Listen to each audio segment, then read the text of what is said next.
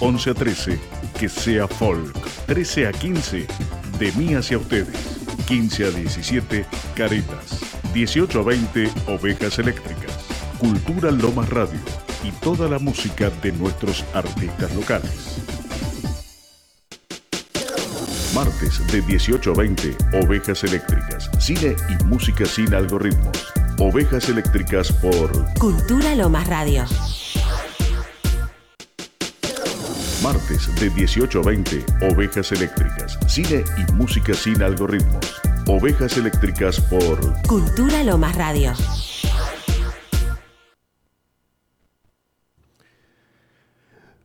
Un muchacho de edad indeterminada que lleva una gorra de los Yankees y unas gafas Ray-Ban baja de un coche que acaba de detenerse. Sale con cuidado, sacando primero un pie y después el otro, como si fuera una araña trepando por una grieta. Después saca un macuto del maletero del coche, sin que los dos hombres sentados delante hagan ademán de ayudarle. Son antiguos militares y aunque no le hayan dicho nada, sabe que la gente como él no les merece muy buena opinión. Se echa el macuto al hombro y asienten gesto de agradecimiento a los dos ocupantes del vehículo. Estos apartan la mirada con manifiesto desdén, no quieren aceptar su gratitud. Él sonríe con fanfarronería juvenil, sin delatar en modo alguno la inquietud que siente. No quiere fracasar, no puede permitírselo. Es consciente de la enorme diferencia que hay entre ser un mártir y meter la pata y conseguir que te maten. Por supuesto, no quiere morir, no hasta haber hecho realidad su sueño. Es de estatura pequeña y de ambiciones enormes. Durante su primer día como recluta de Al-Shabaab, el instructor, molesto con él, lo agarró por el pescuezo a la vez que le gritaba en somalí, Waxia Shar, jovenzuelo. Se quedó con el apodo y ahora responde a él. No ha tenido educación digna de ese nombre, pero se considera rico en visiones del paraíso. El coche da marcha atrás y él avanza por la carretera de tierra, jadeando con fuerza bajo la carga que acarrea. Hace calor y justo antes del mediodía se encuentra de frente con una mujer enfundada de pies a cabeza en un velo que la cubre como un toldo. La mujer siente curiosidad al ver esa figura de huesos menudos que apenas mide más de metro treinta y cinco, un enano es lo primero que ha pensado, y lleva un macuto más grande y más pesado que él. Lo observa en silencio mientras deja el macuto en el suelo, suspirando con alivio. Ella espera que se quite las ray y le muestre la dureza de su mirada antes de pensar si quieren retirarse el velo o contemplar cualquier pregunta que pueda hacerle. Me llamo Cámbara, dice ella. ¿Y tú? A mí me llaman jovenzuelo, dice. A continuación, tartamudeando levemente, le pide que le diga. Le pide que le diga cómo llegar a la quibla. Ella se toma su tiempo. Cree que el chico debe estar confundiendo la Qibla, palabra árabe que designa la dirección hacia la que rezan los musulmanes, con el norte. Se pregunta si será un hombre hecho y derecho con voz de niño o un niño metido en un cuerpo de hombre. Está en mitad de una carretera de tierra en el este de Walhigli, un distrito de Mogadiscio, venido a menos, evaluándose mutuamente. Cámara va camino del mercado de Bacaraja. Necesita comprar unos últimos detalles con los que acabar de decorar el piso para sus huéspedes, Gible y su yerno periodista Malik, que llegan mañana. De repente, mientras estudia el jovenzuelo, se le ocurre la idea de que quizás se está haciendo pasar por quien no es, del mismo modo que ella se cubre con ese gran toldo antes de salir de casa como parte de su disfraz, como escenografía. Las mujeres somalíes, que antes nunca llevaban velos, recurrieron a ellos cuando empezó el conflicto en 1991. Así se sentían más a salvo del acoso sexual por parte de jóvenes armados. No obstante, últimamente, desde que la Unión de Cortes Islámicas se ha hecho con el control de Mogadiscio y ha extendido la jurisdicción de la Zaría, el velo integral se ha vuelto de rigor. Se castiga a las mujeres si aparecen vestidas con pantalones o con los vestidos menos restrictivos habituales antes de la guerra civil. Bienvenidos y bienvenidas Ovejas Eléctricas. Este es el capítulo 13.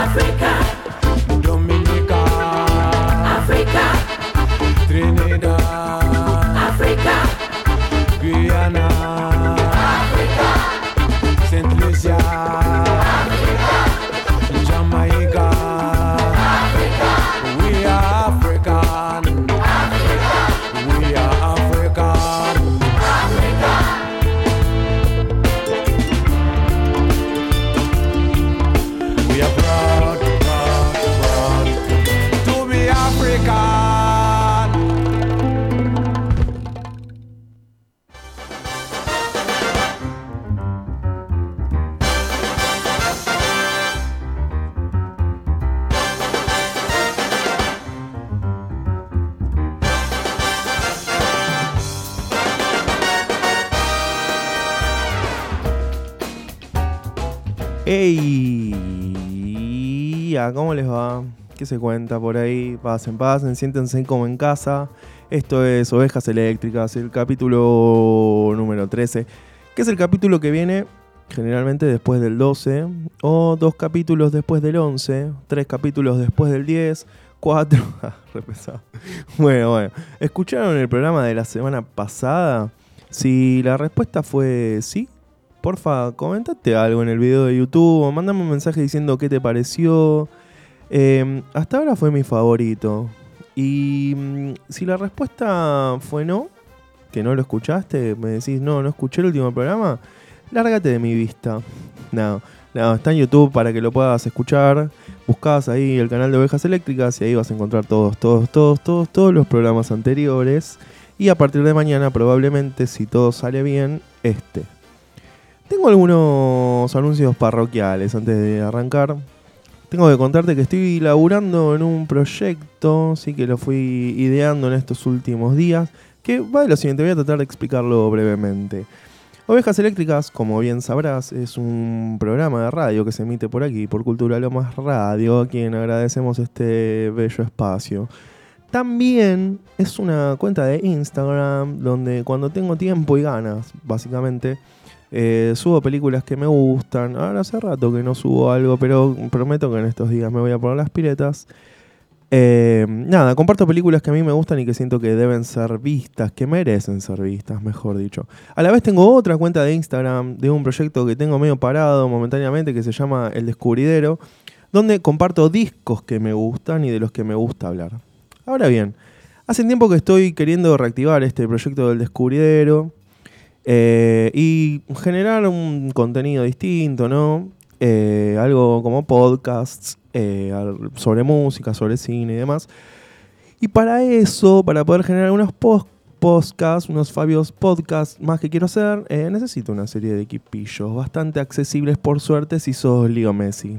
Ah, exagerado. No, la cosa es así.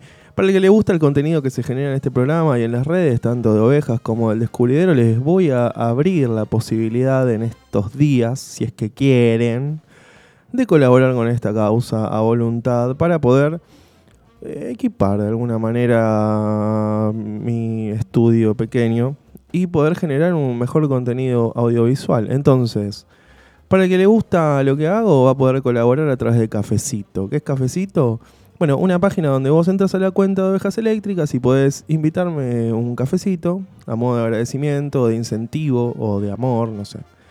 Ahí pueden entrar, me invitas un cafecito, 10 cafecitos si te sentís muy generoso. ¿Y qué van a obtener a cambio? Absolutamente nada. Nada, sí van a obtener algo a cambio. Porque, y ese es el proyecto en el que estoy trabajando ahora como para impulsar todo esto. Para los y las que colaboren con el Sherman de Lomas, o sea, mí, eh, todos los meses, van a poder acceder, eh, o sea, vos decís, bueno, te voy a meter un cafecito, Sherman, y automáticamente accedes a un fanzine, le podemos llamar, un newsletter, como quieren llamarle, digital, donde voy a pasarles data de libros, de música, de cine, sí, capaz algo de coctelería, porque para los que no saben, también hago cositas ahí de bartender con unos amigotes. Y bueno, de las cosas de las que conozco algo, quizás pueda invitar a alguien a escribir alguna columna, ¿no? Como para que tengan cosas lindas para escuchar, para leer, para mirar, ideas nuevas, qué sé yo, además de las que ya acceden por escuchar ovejas. Asimismo, también mi idea es facilitarles, por ejemplo, no sé, si en el fanzine hablamos de una película, de tal película, facilitarles la película también, el archivo para que lo puedan ver, o un link, etcétera. Así que bueno, estamos en esa, ¿sí? Es una forma de quizás mejorar un poco este contenidation. Así que fin del espacio publicitario. Ahora vamos a empezar con el Ovejas Eléctricas tradicional de cada martes. Quiero hacer un asterisco. Si no sabes de qué va a tratar el programa, vamos a hablar del cine en África, ¿no? Porque el tema que hoy nos congrega es el cine africano. Entonces quiero hacer un asterisco antes de arrancar. Porque elegí el tema eh, primero por curiosidad, segundo porque había películas que me gustaban de este, de este cine, de este lugar, de, este, de esta zona del planeta. Y me pareció que no era un tema muy explorado. Entonces dije, bueno, listo. Me encantaría eh, agarrar esto y investigar y desarrollarlo mejor. Obviamente yo no soy descendiente de africanos, soy descendiente de los invasores españoles, así que nada, quiero que sepan que todo lo que van a escuchar en este programa está hecho con muchísimo respeto hacia las culturas de las que voy a hablar y con la intención de divulgar y de alguna manera reivindicar expresiones artísticas a las que no estamos muy expuestos porque bueno, nada, todo es Hollywood, Disney, Marvel y bueno. El disparador de esta idea, como les decía, sí, fue que sentía que era algo de lo que no se hablaba mucho y había visto alguna que otra película africana, como la que mencioné la semana pasada, que como si no sabes de qué hablo vas a tener que escuchar el programa anterior. Eh, así que me puse a investigar un poco más en profundidad y encontré cosas hermosas que se las quiero compartir. Lo que leía en la intro era un fragmento de Huesos Cruzados y una novela de Nurruddin Farah, que me encanta, que habla un poco sobre la realidad cotidiana de un territorio tremendamente golpeado por la violencia, la, la pobreza, el extremismo, el extremismo, el extremismo religioso, entre un montón de bardos más. Así que bueno, habiendo dicho todo esto, y como en ovejas, ya sabrás que nos gustan las cosas ordenadas de manera cronológica. Hablemos de los orígenes del cine en el continente africano. Ah, algo más que no dije. Toda la música que vamos a escuchar hoy está hecha por artistas africanos. En la apertura sonaban eh, el dúo Amadouet Mariam, sí, eh, Christophe Mae, Youssou Endor y Tiken Jafakoli. Eran los artistas que sonaban en la apertura y a lo largo del programa también van a ser todos artistas africanos. A ver, lamentablemente eh, los europeos siempre flashearon que eran mejores que todos los demás humanos, básicamente. Y bueno, les pintó conquistar a los demás, convencidísimos de que esos demás eran inferiores. Así tenemos un montón de matanzas, ¿no? De pueblos originarios acá, eh, acá en América, ¿no? Eh, donde, qué sé yo, se quedaron un par de anitos, ¿no? Lo- lo- los españoles, alrededor de un montón. Hasta que, bueno, pudimos ir independizándonos. En África, obviamente, pasaron cosas similares, o peores, porque mm, el tema del color de piel los condicionaba muchísimo. Este, las exploraciones europeas a África empezaron hace muchísimo tiempo, incluso en la época de, la antigua Grecia, ¿sí? de la antigua Roma, en la Edad Antigua. Ya en ese tiempo hubo alguna que otra expedición. Pero a mediados del siglo XV los europeos dijeron, chicos, el mundo es nuestro. Y bueno, vinieron para acá, fueron para África y empezaron con la modita esta de colonizar. Mucho portugués, mucho español, mucho inglés, haciendo bosta a todas las culturas con las que se iban topando, violando, masacrando, esclavizando. Y bueno, piensen que el cine africano emerge en la década del 60, ¿sí? 1960, por ahí, década en la que se vivía una gran convulsión a nivel social, ¿sí? Muchos países logrando finalmente independizarse en los 60 de los europeos, teniendo muchísimos conflictos de índole racista, como el apartheid, ¿sí? este sistema de, segregación racial que imponía leyes, ¿sí? que despojaban de muchísimos derechos a la población negra y que aún tiene eh, consecuencias ¿sí? hoy en día. Recién en 1992, por ejemplo, se hizo la última votación en la que participaron eh, solo blancos, ¿sí? O sea, hace ni siquiera po- podían votar y no fue hace tanto, o sea, fue en el 92 esto. Pero hay países en los que el apartheid sigue funcionando hoy en día, lo cual es terrible. Y sin caer en cuestiones que tienen que ver con las leyes, también hay racismo social, ¿sí? Eh, no es ninguna novedad, lamentablemente, pero hoy en día se sigue viendo a las personas de, piel negra como inferiores, ¿sí? Eh, bueno, en los 60, en medio de muchos procesos de independencia de los países africanos, empiezan a surgir las primeras expresiones ¿sí? del cine africano. Eh, hay un cineasta, ¿sí? Suleiman Sissé, que sostenía que los africanos tomaron la cámara como un medio para combatir los mitos que habían justificado la conquista. Es decir, eh, como una forma de decir, nosotros no somos inferiores, Gil occidental. ¿sí? Básicamente ese era el mensaje que, que según Cissé eh, querían dar los africanos cuando empezaron a filmar. Buscando info para hacer este programa me encontré con que los estudios sobre cine africano son relativamente recientes. ¿sí? Los primeros escritos que aparecen sobre el cine hecho en este continente tenían una visión netamente eurocentristas, ¿sí? hasta que fueron apareciendo personas como Enviejan, Femi Jacquat, François Pfaff, Melissa Tackway, que empezaron a escribir e investigar y, y de alguna manera a realizar un marco teórico apropiado al estudio de los cines africanos. Melissa Tackway incluso dice que es necesario acercarse al cine africano con una mente abierta, ¿sí? aceptando la diversidad de los cineastas, porque uno dice, "Va, el cine africano, pero nada, África obviamente no es un país. Entonces va a haber distintas miradas de acuerdo a la, región de la que hablemos, ¿sí? Y eh, bueno, Melissa dice que hay que acercarse al cine también entendiendo que no siempre podemos analizar todo de- desde nuestra visión occidentalizada. Es necesario sacarse un poco el traje de americano, digamos, de descendiente de europeos para poder entender lo que África a través del cine, a través de la música también, a través del arte, tiene para decir y desde dónde lo dice, ¿sí?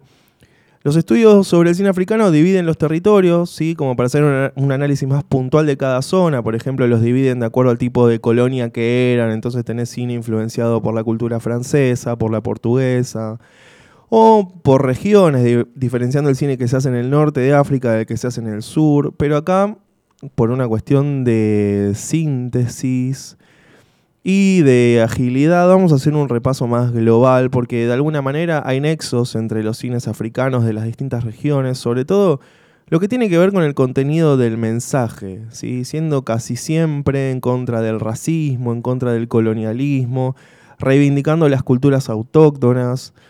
Y eh, estilísticamente, por ejemplo, ¿sí? desde lo que se ve, desde lo artístico, nos vamos a encontrar con que en el cine que se hace en África se rompe con muchísimos cánones del cine occidental, ¿sí? el cine que estamos más acostumbrados a ver. Además, eh, los cineastas africanos tienen el propósito de dar voz a las experiencias de las personas que viven en esa región, que son silenciadas o distorsionadas ¿sí? en el discurso hegemónico, en el discurso que podemos asociar con lo masivo, con lo que se hace en Hollywood, en Europa incluso. Y también hay algo muy importante porque en el cine que venimos consumiendo desde hace mucho, en muchísimas, muchísimas ocasiones, se representan a los africanos como, no sé, como salvajes o exóticos, o siempre se los vincula con la cuestión, qué sé yo, de la magia en las tribus, ¿no? En las películas de terror, como siempre tenemos como esa visión medio eh, extraña de los eh, africanos. Entonces, de alguna manera, desde el cine hecho en la misma África, se trata de mostrar la realidad de ahí, ¿sí? no la que nosotros creemos que es la realidad.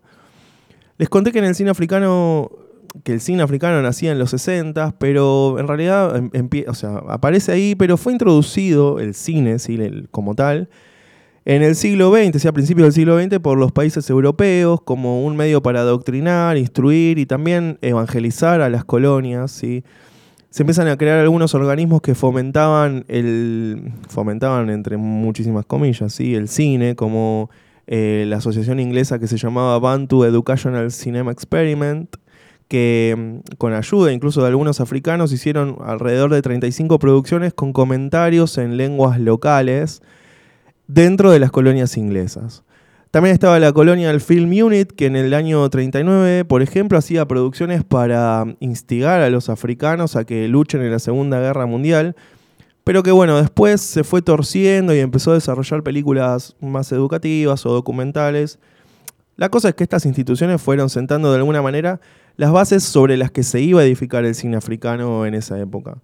Y bueno, ya en los 60 aparecen ya organizaciones netamente de estos países, ¿sí? Está la Ghana Film Corporation, la Nige- Nigerian Film Corporation, o sea, de Ghana y de Nigeria, que bueno, irónicamente para empezar a producir y empezar a fomentar el cine recurren a cineastas extranjeros. Y bueno, empezaron a filmar obras basadas en la literatura local, Producciones que obviamente quedaron en África porque no había medios para distribuirlas más allá del propio continente.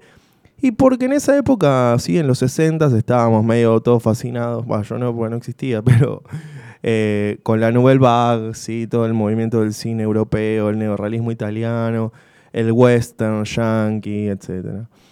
Entre las obras más destacadas de esa época eh, podemos citar eh, Congy's Harvest, ¿sí? basada en la obra de Wol Soyinka, y que estaba dirigida por un director americano, ¿sí? que se llamaba O.C. Davis en el 71. O, o sea, obviamente estas películas las nombro en inglés porque no tienen un título oficial en español.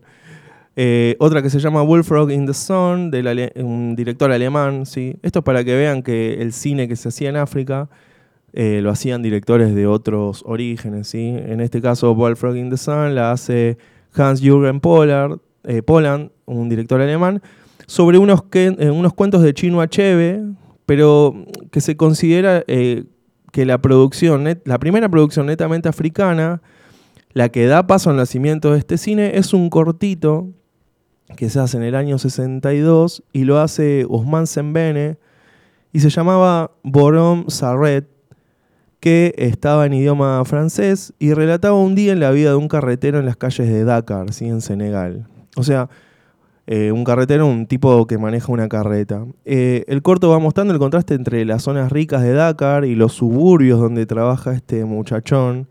Por ejemplo, no sé, cuando se muestran imágenes del centro de la ciudad ricachón ahí de Senegal, se acompaña de música de Mozart, ¿sí? mostrando la influencia europea.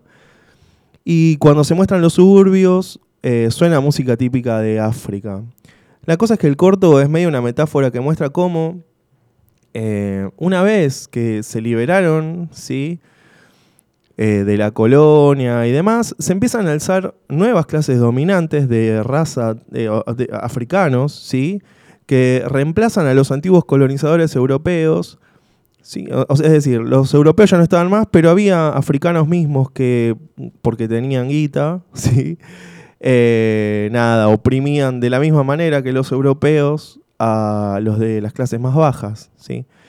Entonces el corto de alguna manera resalta que la gente de bajos recursos, con o sin colonia, siempre eh, fue marginada y sigue siendo marginada, no importa cuándo le hace esto.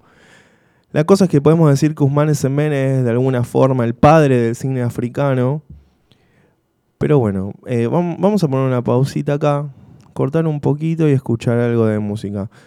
En el bloque que viene vamos a estar hablando un poquito más sobre cómo siguió el cine africano, quiénes son los principales referentes y obvio vamos a hablar de algunas películas que vi y que siento que vos también tendrías que ver por curiosidad, aunque sea para ver qué se hace en esa parte del mundo. Ahora vamos a escuchar un poco al gran, gran Salif Keita haciendo Sina.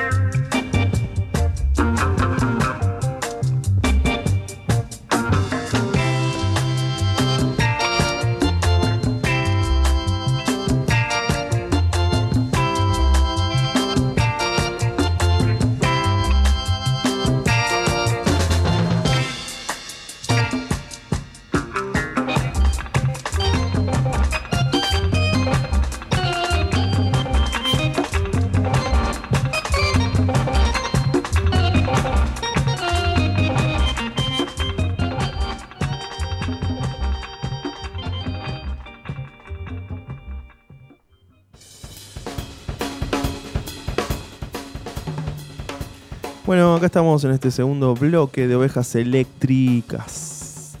Eh, sonaban Salif Keita, sí, You Can Dance y The Funkies.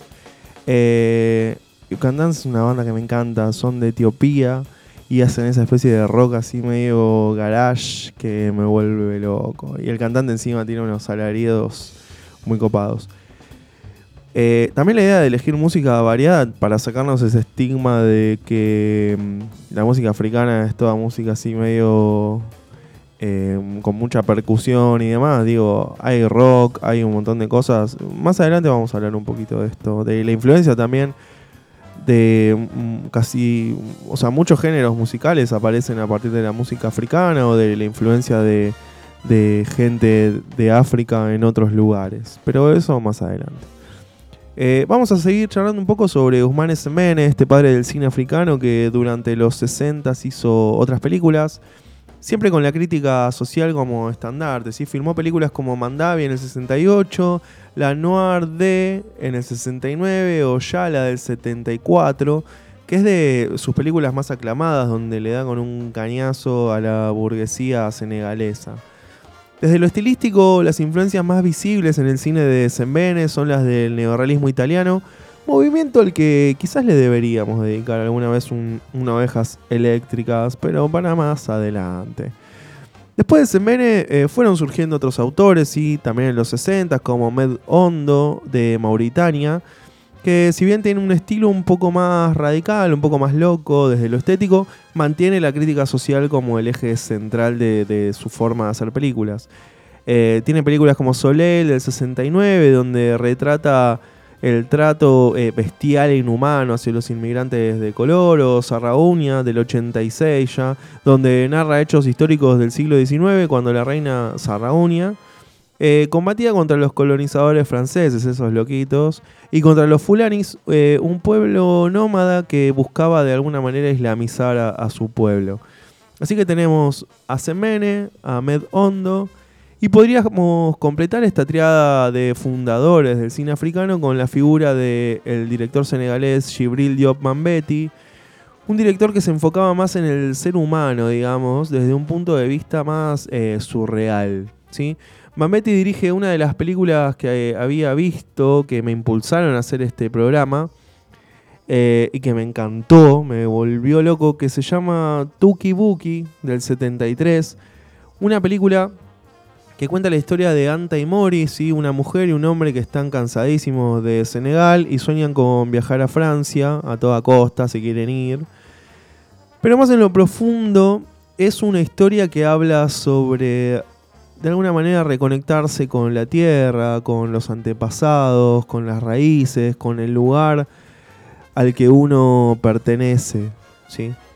En los 70 aparece una figura que me parece muy interesante, que es la de Safi Fey, eh, directora también senegalesa, nacida el 22 de noviembre, como su servidor, eh, y que se convirtió en el año 75. eh, o sea, fue la primera mujer en hacer una película de, distribución comercial, sí, en África. Eh, cuando hizo eh, Kadou Kat, una película que usa una historia romántica como una excusa para mostrar lo que era eh, la vida rural de Senegal. Pero después de esta película, Safi Faye se enfocó más en representar historias de mujeres eh, y sus vivencias, digamos, dentro de la cultura de su país y alrededores, ¿sí? con un fuerte enfoque eh, etnológico, porque además ella, además de ser directora, era etnóloga. Eh, para el que no sabe, la etnología es eh, la ciencia que estudia los pueblos y las culturas antiguas y actuales. Ya entrados los 80 se empieza a conflictuar un poco la producción cinematográfica en África por varias razones, principalmente, obvio, la falta de recursos, tanto económicos como humanos, porque en la mayoría de las ocasiones el director eh, cumplía un montón de funciones o tenía que recurrir a actores y actrices que no eran profesionales y lo- todo esto retrasaba un montón la producción de películas. Además, los canales de distribución eran dominados por compañías francesas, entonces no le daban mucha cabida a las producciones que tenían una fuerte visión netamente africana. Y las salas de cine, en lugar de proyectar películas nacionales, preferían comprar paquetes de películas que venían de Europa o Norteamérica, porque, bueno, nada, les redituaba más dinerillo. Eso mucho no cambió, ¿sí? Es un poco lo que pasa hoy, si salvando las distancias con el cine nacional, por ejemplo, donde tenés mil salas proyectando Doctor Strange y el multiverso Crazy, y una sola sala proyectando películas de producción nacional. Así que en los 80 ante este panorama no muy favorable y en el afán de generar guita y, qué sé yo, de alguna manera tratar de a futuro mejorar la distribución, se empezaron a hacer películas más livianas en contenido y más eh, ajenas, digamos, al estilo y los temas que se venían tocando. De esta ta- eh, etapa del cine africano, que no es mi favorita, eh, igual quiero destacar algunas producciones como Wen Kuni, ¿sí? del 82, dirigida por Gastón Caboret, un director de Burkina Faso.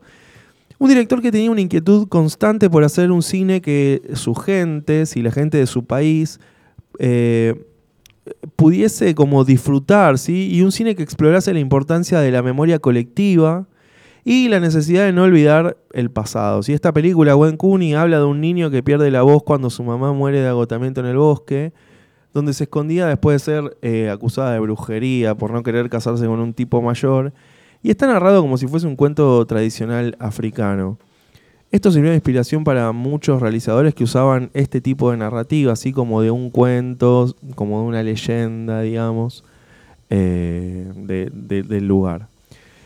Y otra película que quiero destacar, eh, que creo que es mi favorita directamente del cine africano, y es una película que se llama Chilen, del 87, dirigida por Suleiman Cissé, un director eh, oriundo de Mali, sí, el director que nombré en el inicio, y que hizo esta película que fue clave porque revolucionó el panorama cinematográfico en África. La película es una adaptación de una épica oral del siglo XII, ¿sí? una de estas historias que van pasando de boca en boca, en la que un hijo se enfrenta al padre, que era un loquillo, un tirano, en una batalla por el conocimiento, y de alguna manera sirve como una alegoría de la lucha contra los poderes de las dictaduras, algo al- en lo que, a lo que lamentablemente África estaba acostumbradísimo, bueno, acá en Latinoamérica también, eh, nada, terrible. Y así como de alguna manera podemos... Ahora, ¿por qué digo esto de las dictaduras? Porque es un tema que se repite. Ahora en el bloque que viene les voy a seguir contando un poquito y van a ver que es algo como que eh, los africanos de alguna manera necesitaban hablar de esto. Y nosotros también, digo, eh, siempre es una forma como de mm, exteriorizar lo que siente uno, ¿sí? En este caso, el realizador cuando la hace y nosotros como espectadores cuando vemos películas que tienen que ver con estos temas, de alguna manera nos ayudan a no olvidarnos de dónde venimos, qué es lo que nos pasó y hacia dónde queremos ir. Y así es como redondeamos los años 80 y nos vamos a meter en los 90 y los 2000 pero eso en el próximo bloque. Ahora vamos a escuchar un poco de música. Los voy a dejar con Tumani de Abaté y el gran Matthew Shedid, ¿sí? un artista francés que me encanta, me encanta. Que se llama Matthew Shedid, pero se lo suele reconocer con la letra M nada más. eh, haciendo Solidarité.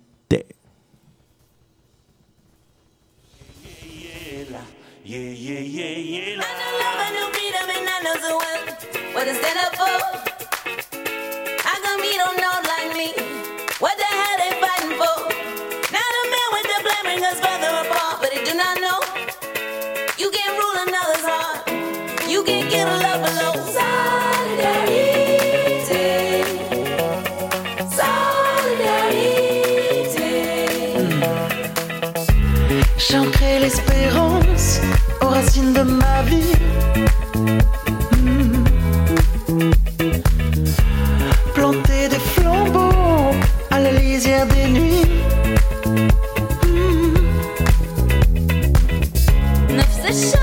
Krishna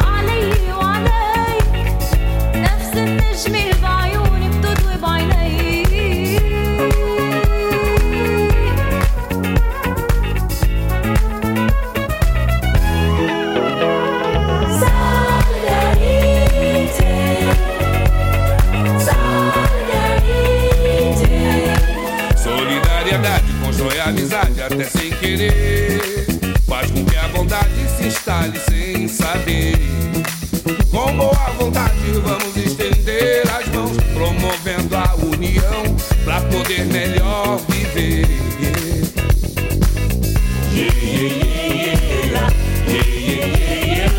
La grande ville nous a plongé dans sa cohue. Dehors, y a pas d'étrangers, y a que des inconnus.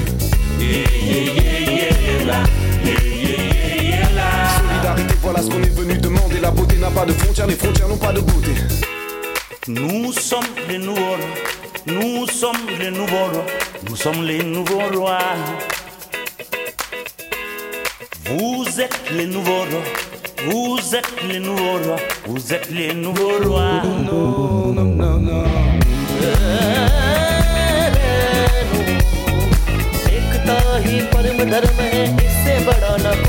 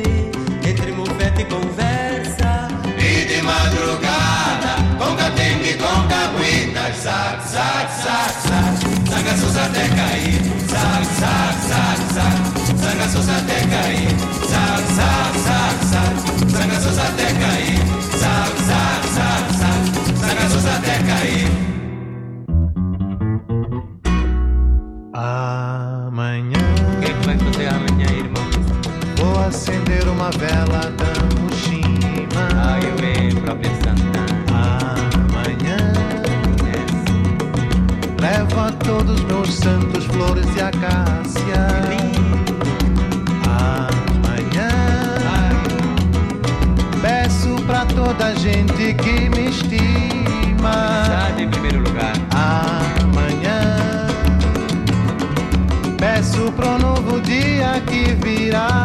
Amanhã, oh.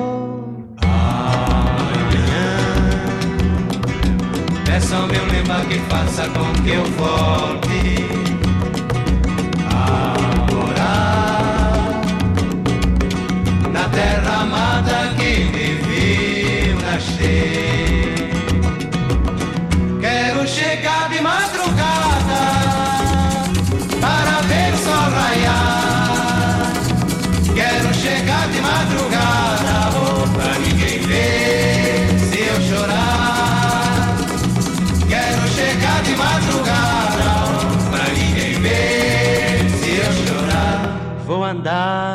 aí. Luanda está lindo. Com meu violão, vou a mutamba, tomo uma chimbombo qualquer. Por Macunhanaque, sou igual a toda a gente. Na linha da Terra Nova, só paro lá no Musegue. Com a minha gente, entre mufete e conversa. Madrugada, com catembe e com caguita. Zac, zac, zac, zac, sangaços até cair. Zac, zac, zac, zac, sangaços até cair. Zac, zac, zac, zac, sangaços até cair. Zac, zac, zac, zac, sangaços até cair. Zac, zac, zac, zac, sangaços até cair. Zac, zac, zac, zac, sangaços até cair. Zac, zac, zac, zac, sangaços até cair. Zac, zac, zac, zac, sangaços até cair. Zac, zac, zac. Hello,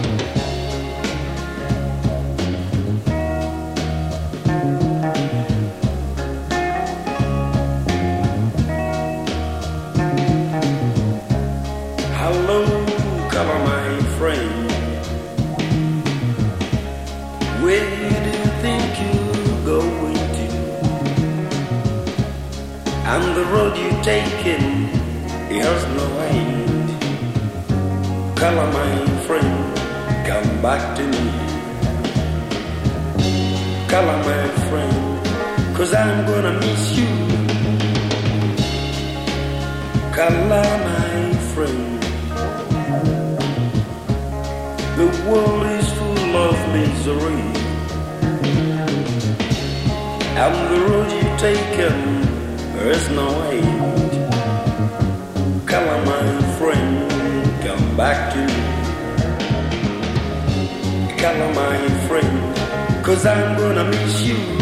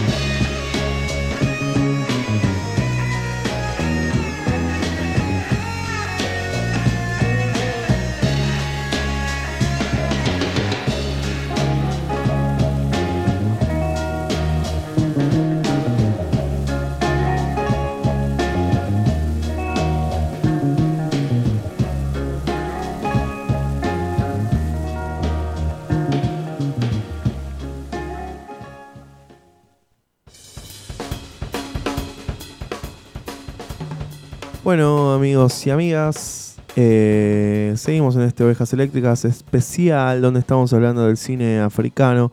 Recién sonaban Dúo Ouro Negro de Angola y la última canción que sonaba era de Amanas, banda de rock eh, psicodélico de Zambia. ¿sí? Vamos a meternos en lo que pasaba en el cine ya entrado los 90s y los 2000 donde se da un cambio bastante drástico eh, en las narrativas y las estéticas que empezaban a manejar en la industria del cine africano, queda poco después de lo que había sido unos años 80 un poco maletas, empezaba a levantar cabeza. Algunos cineastas empiezan a enfocarse en producciones más eh, urbanas, podemos decir, ¿sí? Eh, se empiezan a alejar de los entornos rurales para mostrar una África eh, híbrida, ¿sí? digamos, entre lo rural y lo urbano, pero sin dejar de lado eh, todo lo que tiene que ver con el mensaje social, político, como en dos películas que quiero citarles, una que se llama Gelward de Sembene, ¿sí? del 91, que muestra la parte menos humanitaria de la ayuda humanitaria, podríamos decir, o eh, Gimbal Tirano de Jake Omar Sissoko, que es una especie de sátira sobre las dictaduras, que como les decía es un tema que eh, lamentablemente es recurrente en la filmografía africana. Y bueno, acá también por suerte se hicieron varias producciones para, eh, de alguna manera, no olvidarnos de todo eso. Empiezan a aparecer algunos cineastas que mm, eh, crecieron con la influencia del cine más mainstream hollywoodense y que también fueron importantes para el desarrollo del, cine africano, además de que se empiezan a diversificar los orígenes, porque hasta ahora hablamos mucho de cineastas eh, senegaleses o de Mali, pero aparece gente como Flora Gómez, ¿sí? de Guinea-Bissau, o Raymond Rayonarivelo de Madagascar, cineastas con estéticas más occidentalizadas, ¿sí?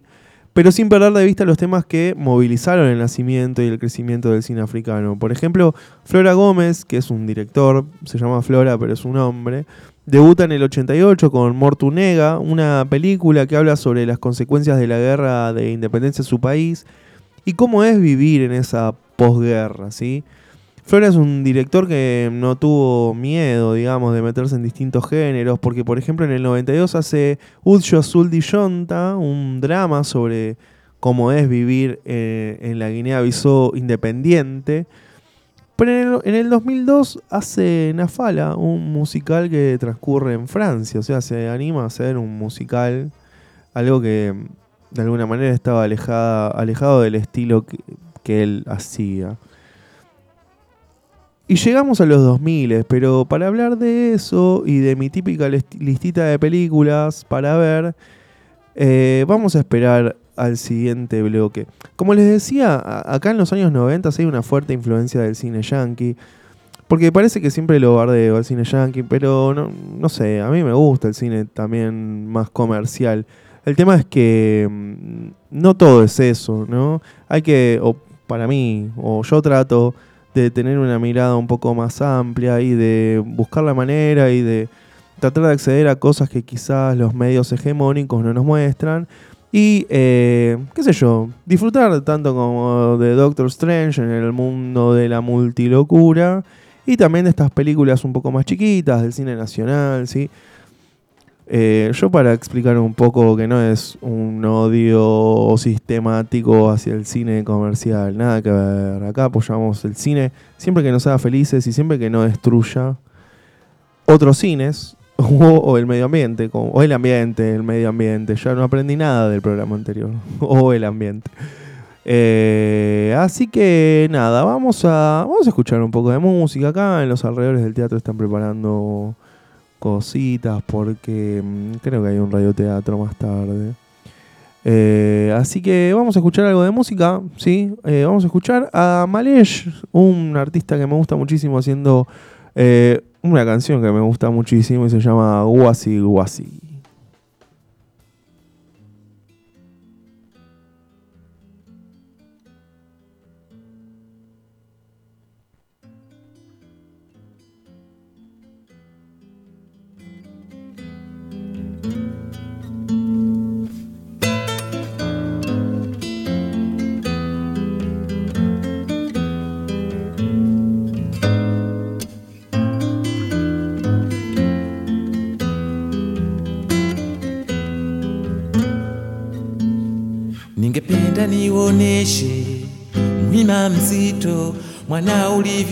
Ulivyojihafilisha, aye damu yenda mbio.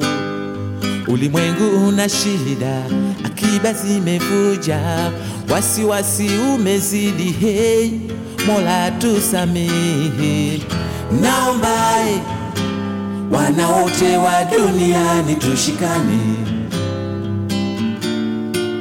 tuishimiane, tuelewane bila ya kurusha mizinga, tumjue Mungu namna Adam na Hawa walivyokuja. Mm, sisi ni wadogo, kwa hivyo mwangaza ukija, macho yaone sawa sawa. Akil makin, bila bila ugomvi.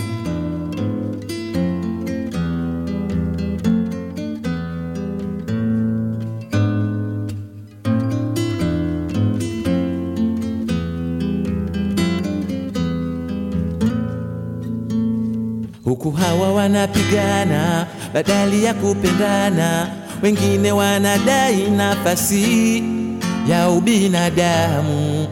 Toa zetu tuko nazo, lazima situpewe nafasi tujieleze. Naombae wana wote wa duniani tushikane, duniani we tuheshimiane, tuelewane bila ya kurusha mizinga, tumjue Mungu namna Adamu na Hawa walivyokuja. Mm, sisi ni wadogo, kwa hivyo mwangaza ukija, macho yaone sawa sawa. Akil makin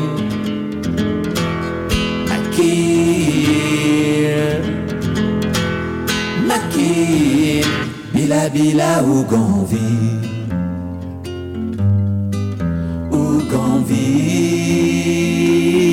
bila bila ugomvi Ulimwengu una shida, akiba zimevuja, wasiwasi umezidi aye. wana shida akili zinavuja wasiwasi umezidi kwa leo lelo ulimwengu wetu. Uh, uh, ulimwengu wetu.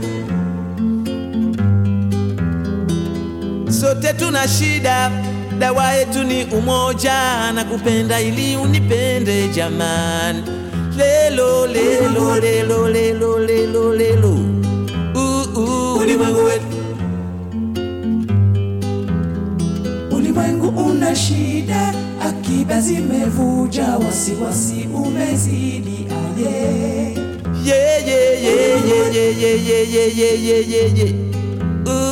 ulimwengu yeah,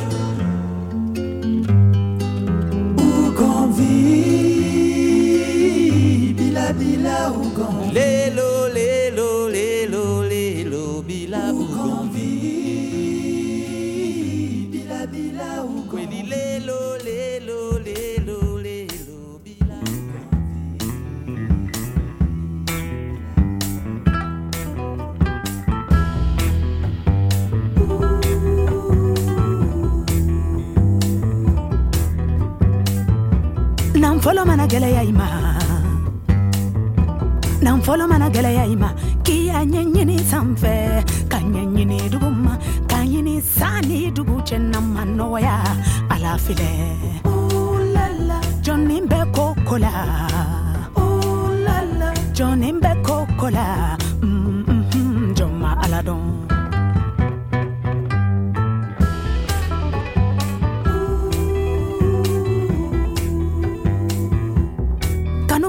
kamandila kanumba ya nteri nikera mafe katife. Mm-hmm, niyanyenyini sanfɛ ka ɲɛɲini duguma ka ɲini sani dugu cɛnama nɔgɔya ala filɛ jɔnnin bɛ kokola jɔnnin bɛ kokola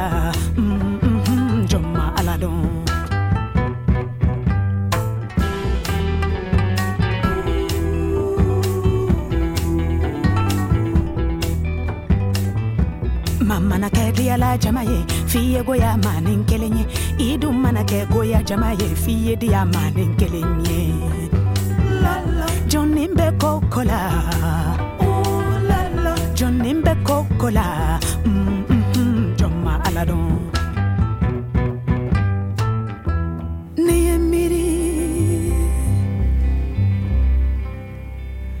monde be jonin fe a dunya so. tigiognie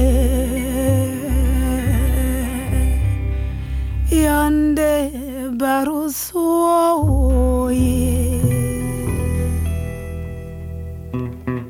oh Johnny Mbekokola oh Johnny Mbekokola mm, mm, mm, Johnny Mbekokola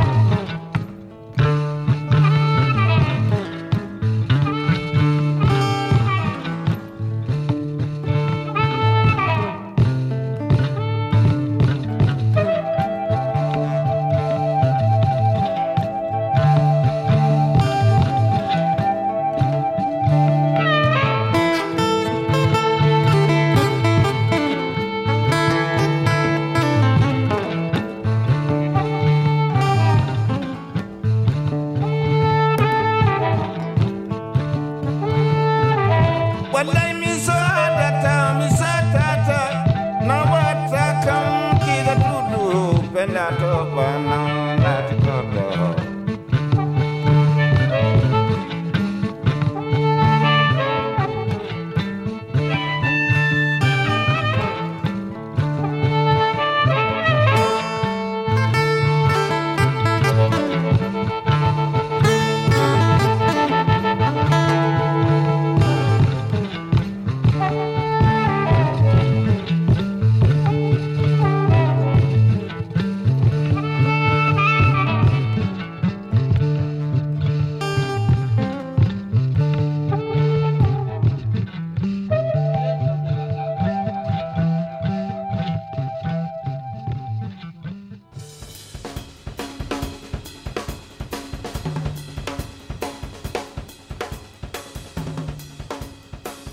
Hola, hola, hola, hola, hola.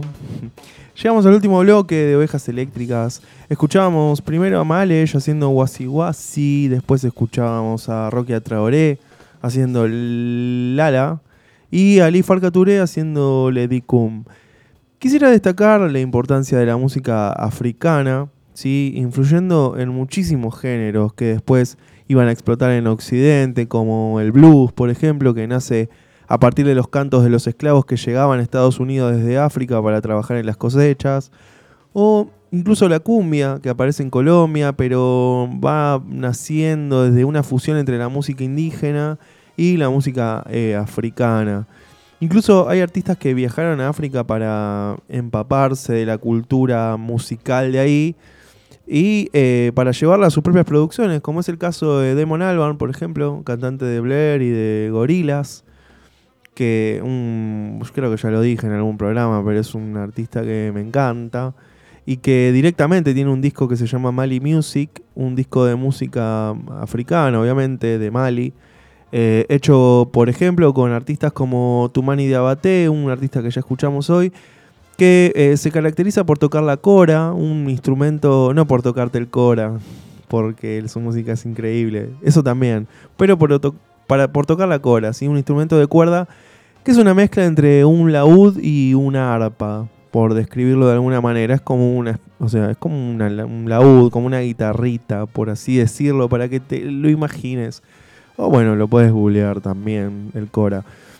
Así que bueno, hablemos de algunas películas que se hicieron entre, ya llegamos a los 2000, 2010. Películas que creo que valen muchísimo la pena.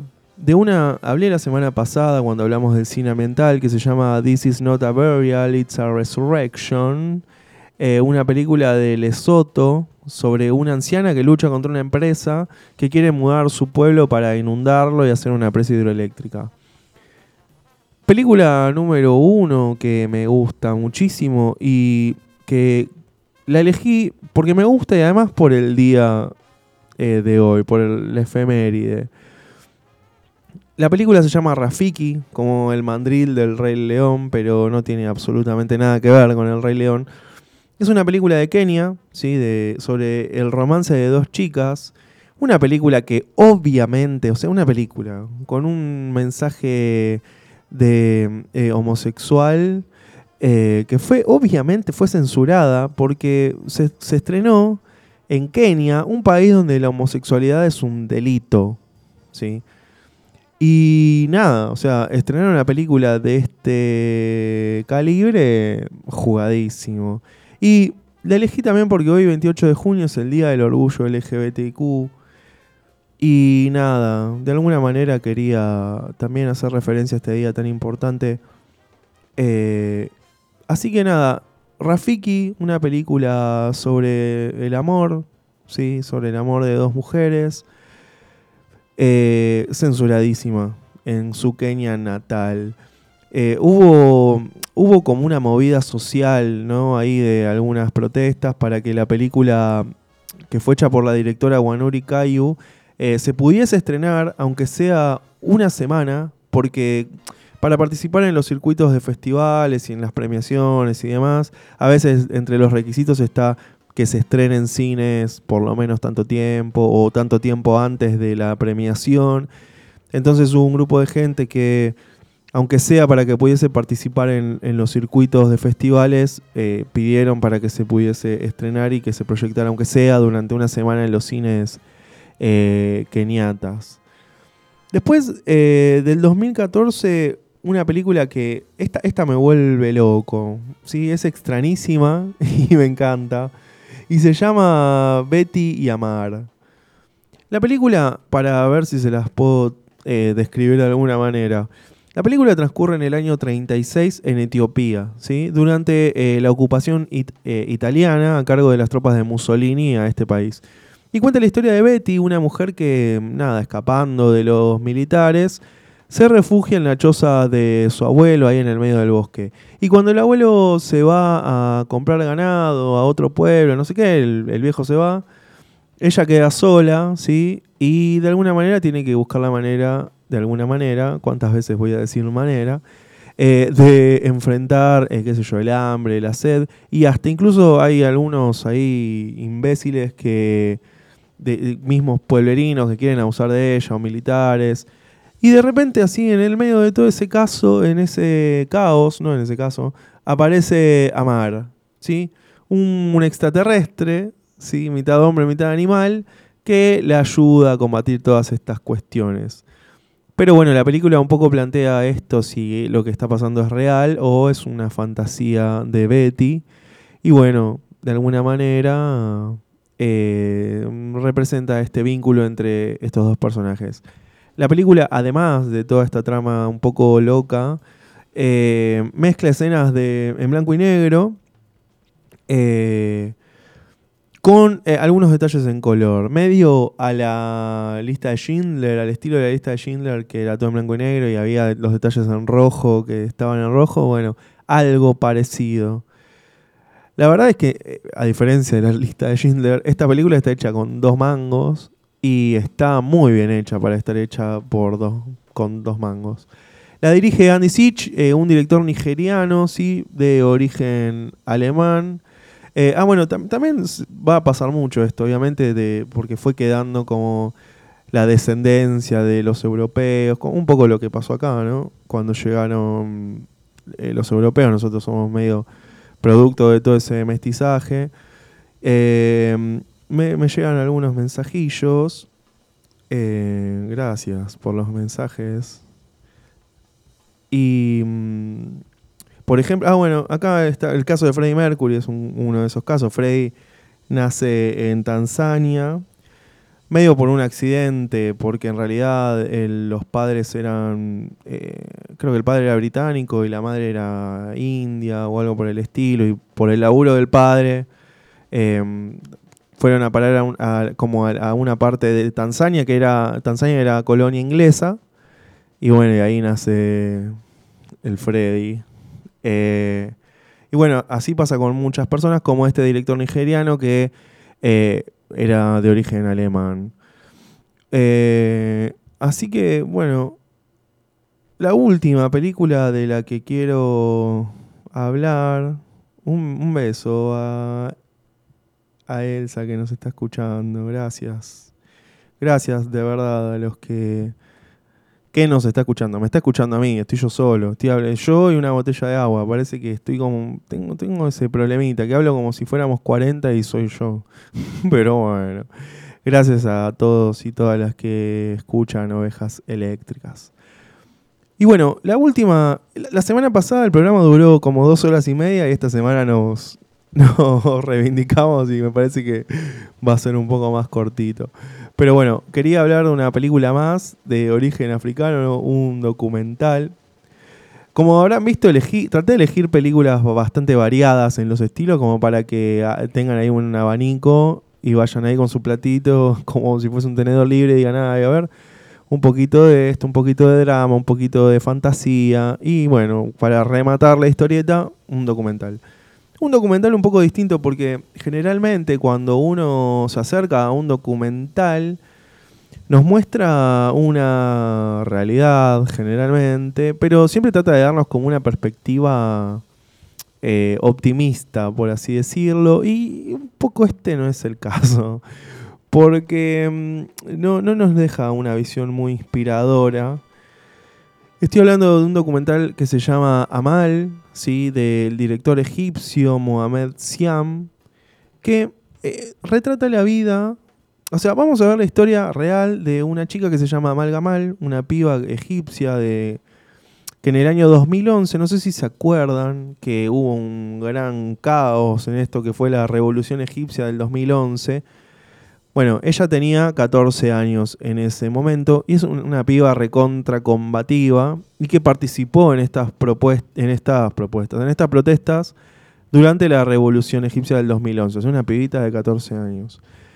Recordemos que hasta el año 2011 Egipto estaba gobernado por, el, por un dictador que era este Hosni Mubarak y gracias a que el pueblo salió a protestar, a luchar por sus derechos, a enfrentarse con los milicos en ese momento y demás, consiguieron derrocarlo y pasar a tener un gobierno democrático, porque este tipo Mubarak eh, se perpetuó en el poder como 30 años estuvo.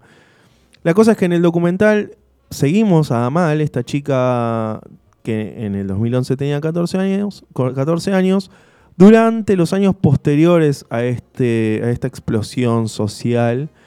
Y de alguna manera su anhelo por construir un futuro, ¿sí? A pesar de todo lo que había pasado y en este país que tenía sus complicaciones, porque ser mujer en esos países no es algo demasiado sencillo. Eh, incluso en el documental se muestra, bueno, eh, material de archivo de cuando ella es chiquita y también material de archivo de esas movidas. En el, durante las protestas ella estaba de novia con un chico y al chico lo mata, lo mata la policía, ella se enfrenta a la policía. Bueno, toda una cosa así bastante terrible. Y ella, eh, digamos que el documental de alguna manera no, no nos dice, che, mirá que va a estar todo bien. Nos dice, che, mira, el mundo es esto. Es esta basofia. Qué sé yo, hay que tratar de sobrevivir. Y así que bueno, ahí están las películas africanas. Estas tres me gustan muchísimo, por eso las traje. Son, también las traje porque son bastante nuevas y capaz para mm, adentrarse en este mundo del cine africano es algo un poco más sencillo de, de- de digerir, por así decirlo. Obviamente hay muchísimo más para hablar y probablemente dé para una segunda parte y probablemente dé para incluso hablar con gente que esté más preparada que yo. Voy a, estoy en tratativas, ¿sí? Para poder eh, hacer una colaboración, como hicimos la semana pasada con Agus sobre el ambiente, eh, hacer algo con alguien que tenga que ver un poco con la cultura eh, africana, ¿sí? También la influencia acá en Argentina, ¿sí? Así que nada, por hoy hasta acá llegamos, ¿sí? Con ovejas eléctricas. Vamos a escuchar unos temazos y vamos a volver para despedirnos. Para, obviamente, como yo no soy un especialista en África, eh, hice toda una investigación y si les interesa les tiro la, la datilla que usé algunos libros que fui descargando de internet. Sí, acá no apoyábamos mucho la piratería.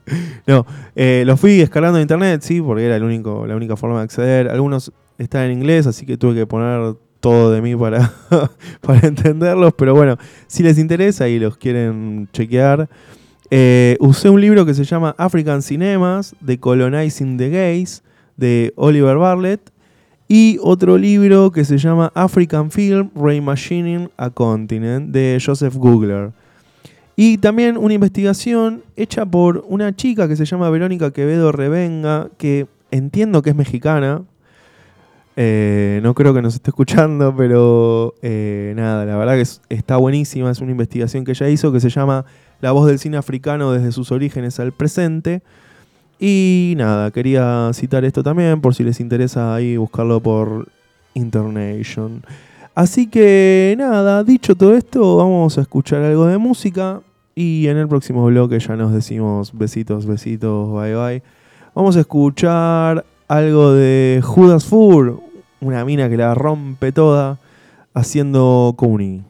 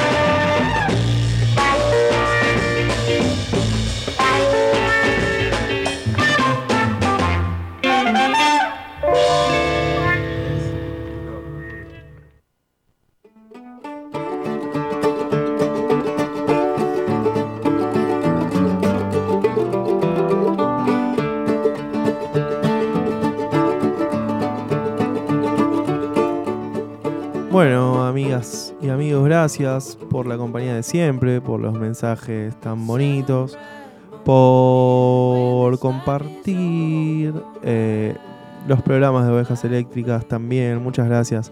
Es muy, para mí, es muy, muy, muy, muy, muy, muy, muy, muy importante saber que están ahí del otro lado, porque nada, si no sería un, un tipo hablando solo durante dos horas y no es la idea. Así que nos encontraremos el martes que viene para un nuevo Ovejas Eléctricas. Si les interesa eh, apo- apoyar este proyecto, cuando vuelvan a escuchar el programa, escuchan al principio que comenté un poco de qué, cuál era lo que se viene, digamos. El martes que viene vamos a hablar sobre comedia, lo cual es un tema bastante interesante porque capaz que lo que me hace reír a mí, a otro le parece aburridísimo y viceversa, así que vamos a hablar un poco de la comedia en el cine. Así que nada, nos vemos el martes que viene, nos escuchamos el martes que viene en un nuevo Ovejas Eléctricas. Adiós.